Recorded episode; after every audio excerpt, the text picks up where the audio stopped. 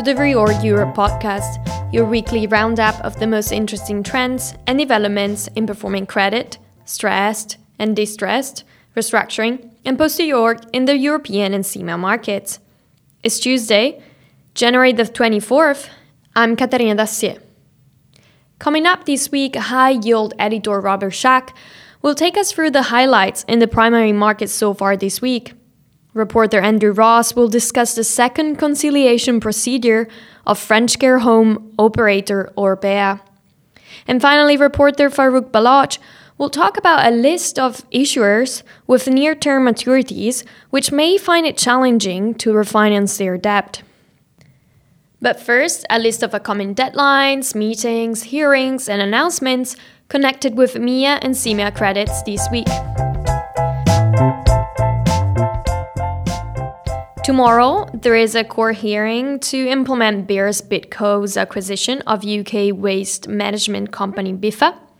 And uh, then, as mentioned in podcast last week, the UK value retailer Matalan finalized the terms of its recapitalization with first line lien secure note holders in an agreement that marks the conclusion of its strategic sale process. The transaction is scheduled to complete on Thursday, at which point ownership of the business will transfer to the note holders. Hi Rob, how is the primary market looking at the moment? Hi Kat. It's still pretty busy while sentiment keeps improving. Deals are printing tight relative to guidance while fresh supply is coming through. This week we had several bond issues come to market. Italian specialty groups Italmatch is marketing 700 million euros in senior secured fixed and floating rate notes due 2028.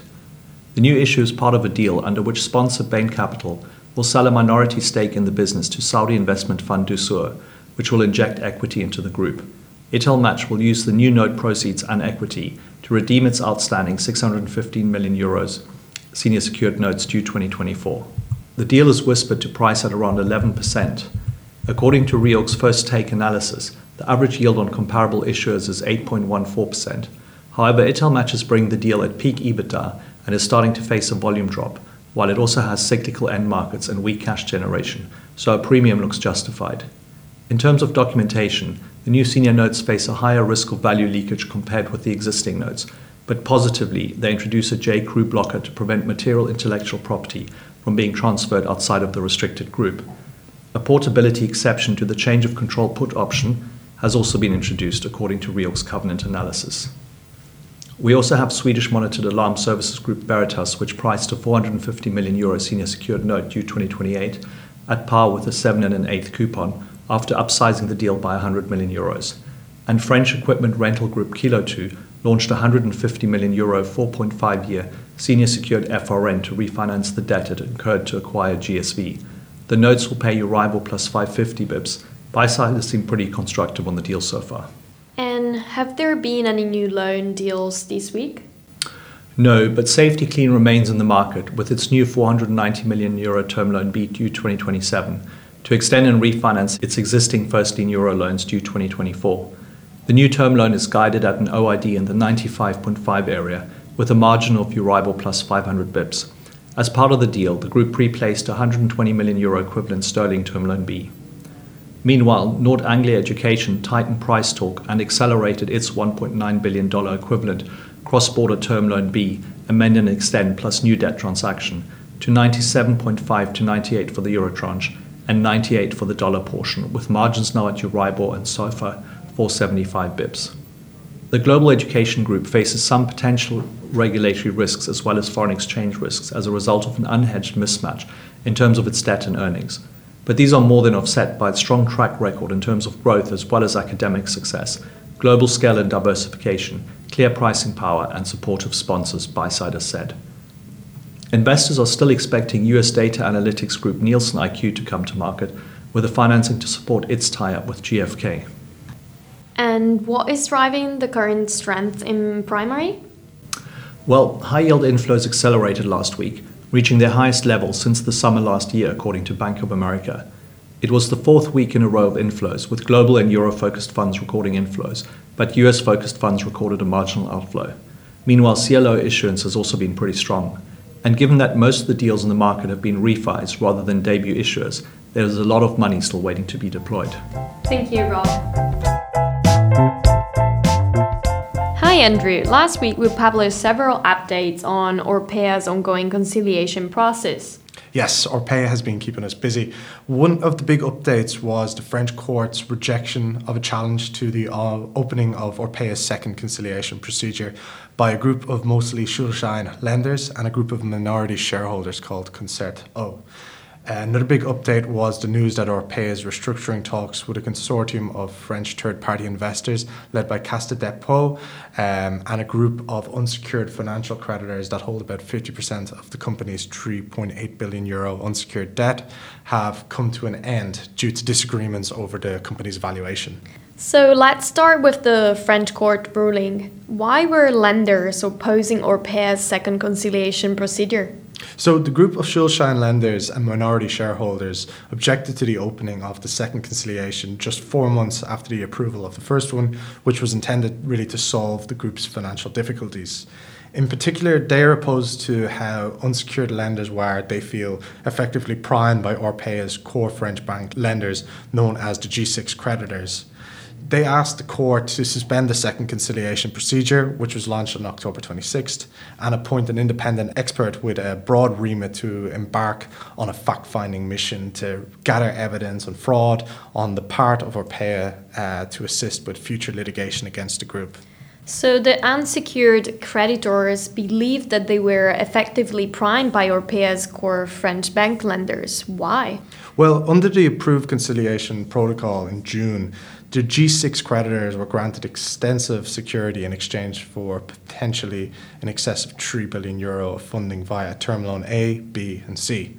The unsecured lenders were excluded from these discussions under the first conciliation, and several of the lenders were not asked to participate in the term loan C syndication, the only part that was open to non G6 creditors. Whitebox, which holds 40 million euro of convertible bonds, told the court that Orpea deliberately chose to negotiate with its bank creditors of the G6 group and to exclude all its other creditors from the conciliation by granting exorbitant guarantees. So the unsecured lenders are aggrieved because the G6 secured creditors will not be affected by the outcome of the second conciliation, in which the group is proposing to equitize 3.8 billion euro of unsecured debt and dilute existing shareholders via a 1.3 billion euro rights issue. As such, Whitebox said this two step strategy sought to establish a class of privileged creditors upstream uh, of the discussions on the real restructuring. But the court rejected the challenge. Why?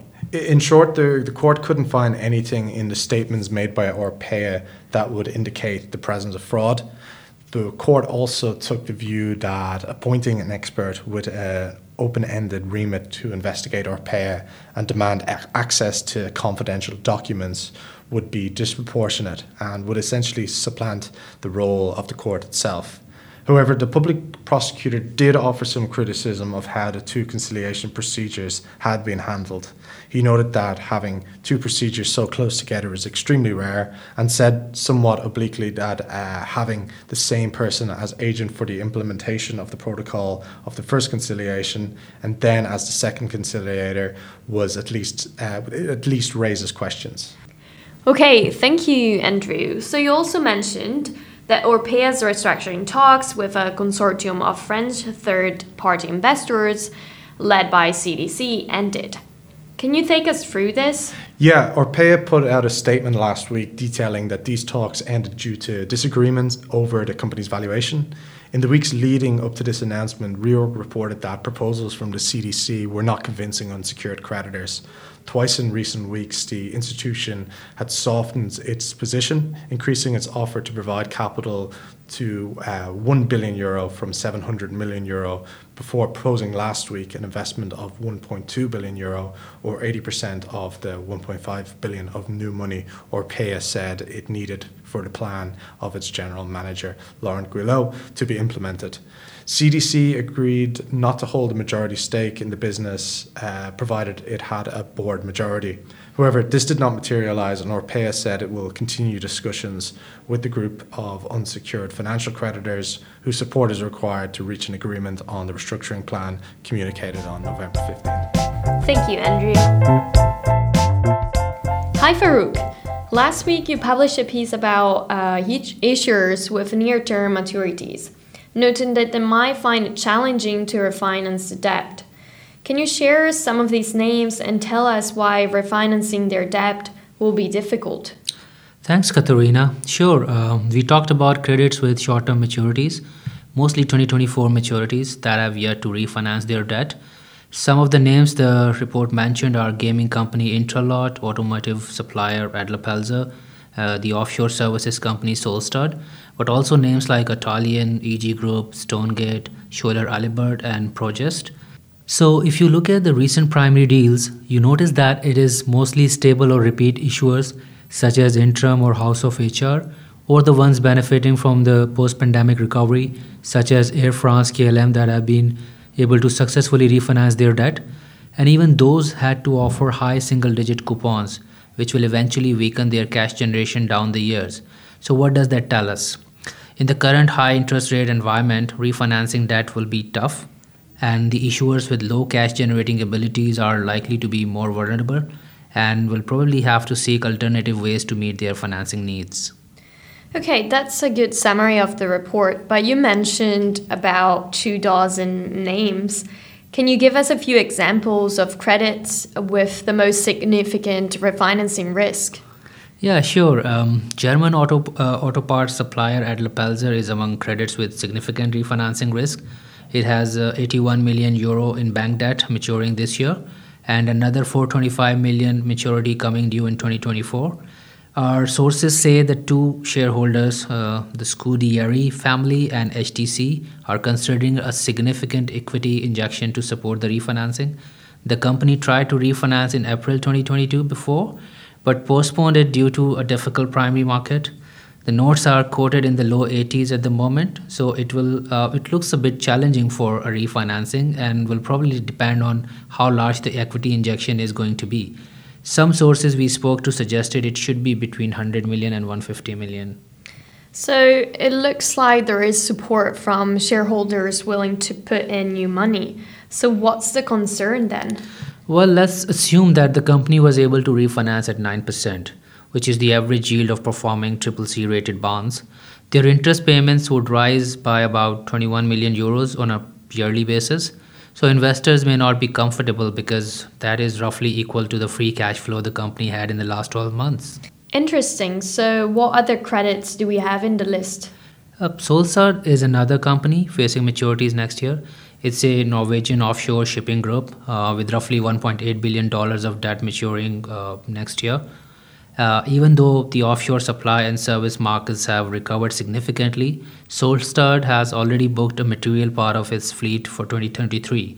So this means that the group is unable to capture high day rates before the debt is due in March next year, which could make a refinancing difficult. It's also worth mentioning that uh, Norwegian billionaire John Fredriksen acquired a material position in the group's senior secured fleet loan last year He's expected to become a key player um, when the company attempts to refinance. And um, in that case, he will go head to head with um, rival Kjell Inge Røkke, the company's largest shareholder, who holds about a quarter of the company's equity through Aker Capital. So, what's the latest development there? According to our sources, lenders heard pitches last week, so that's the latest we've been hearing. Another name, by the way, that I'd like to mention, Katharina, is Stonegate. Uh, it is a UK pub chain. Uh, about a quarter of its uh, 530 million pounds securitized bonds is due next year. It also needs to address a 223 million RCF due in September 2024. And that's not all. It has another maturity of 2.2 billion in 2025. Why do you think they will struggle to refinance the debt? Well, some investors say refinancing at higher rates could make their capital structure unsustainable. Stonegate has burned 16 million pounds of free cash in the last 12 months. a refinancing at a double digit rate uh, in line with their current yield would lead to nearly 100 million of interest payments. And there are more credits with similar risks. Um, for example, Italian construction company Webuild. The group's 500 million bond is due in October 2024. The bond is quoted at 92 and yielding 6.6% compared to a coupon rate of 1.75%. So let's say the company it at refinances at 6%, it would lead to additional cash interest of 24 million euros every year. I see. So, are there any credits that are already seeking alternative financing options? Yes, so for example, the printing and packaging company Flint Group has hired PJT and the law firm Kirkland and Ellis. Uh, while we reported last week that the lenders appointed Houlihan Lokey and Latham to work on an alternative deal. The company has maturities coming due in March 2023 already, but the bulk is due in September this year, and there is a small amount coming due in 2024. Thank you, Farouk. We send a weekly roundup of reorg content, ranging from breaking news to in depth financial and legal analysis, as well as the latest podcasts that you can listen to and webinars that you can register to attend. Sign up to the newsletters now at reorg.com. We would like to hear your feedback to help us improve the podcast experience, so please take a moment to complete the survey at the link attached to this podcast and let us know how you're doing. More information on all the situations and events discussed in this podcast are available on our website reorg.com. We hope you can join us next Tuesday for another Reorg Europe podcast. Until then, have a great week and thank you very much for listening.